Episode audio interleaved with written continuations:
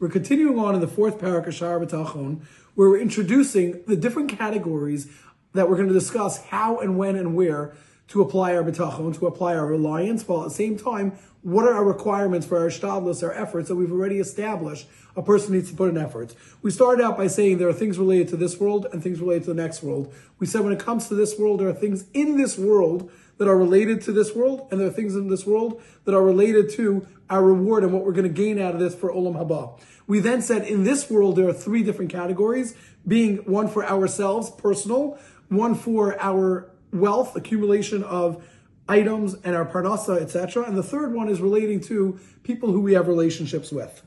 Continues Rabbeinu Bachya and he says, olam olam haba The second part of this world will be item number four and five, which is the things in this world that apply to me doing things for the next world. Like we had discussed, this would be, for example, when a person uses money to buy tefillin, when a person uses money to do mitzvahs. Echad mehem, one of them, chovos halavavos v'ha'ivarim shu ben levado. This refers to things that are requirements or duties of my heart and of my body that it only affects me. Meaning, for example, me putting on tefillin me doing a mitzvah that is between myself and Hashem that does not affect anybody else at all.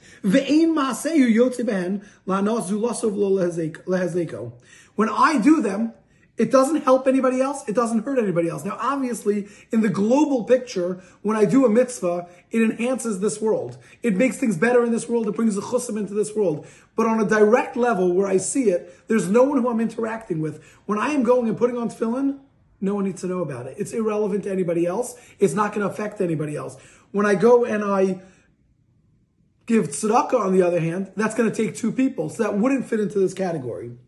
V'achilak hasheni, in the second category, chovos ha'evarim refers to the responsibilities on my body.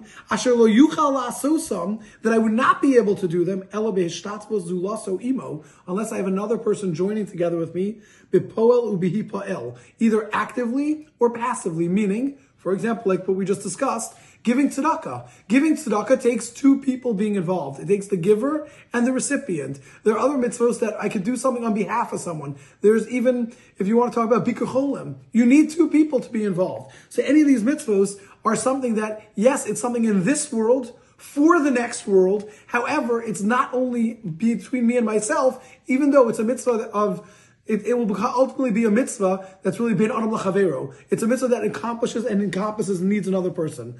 And says Rabbi Bachya, for example, katzedaka, like we just discussed. For example, giving charity, ugemilas chasadim, helping people out, velimud hachachma, learning with somebody else. When I learn bechavrusa with someone, when I teach somebody, when someone teaches me, that takes two people to be involved.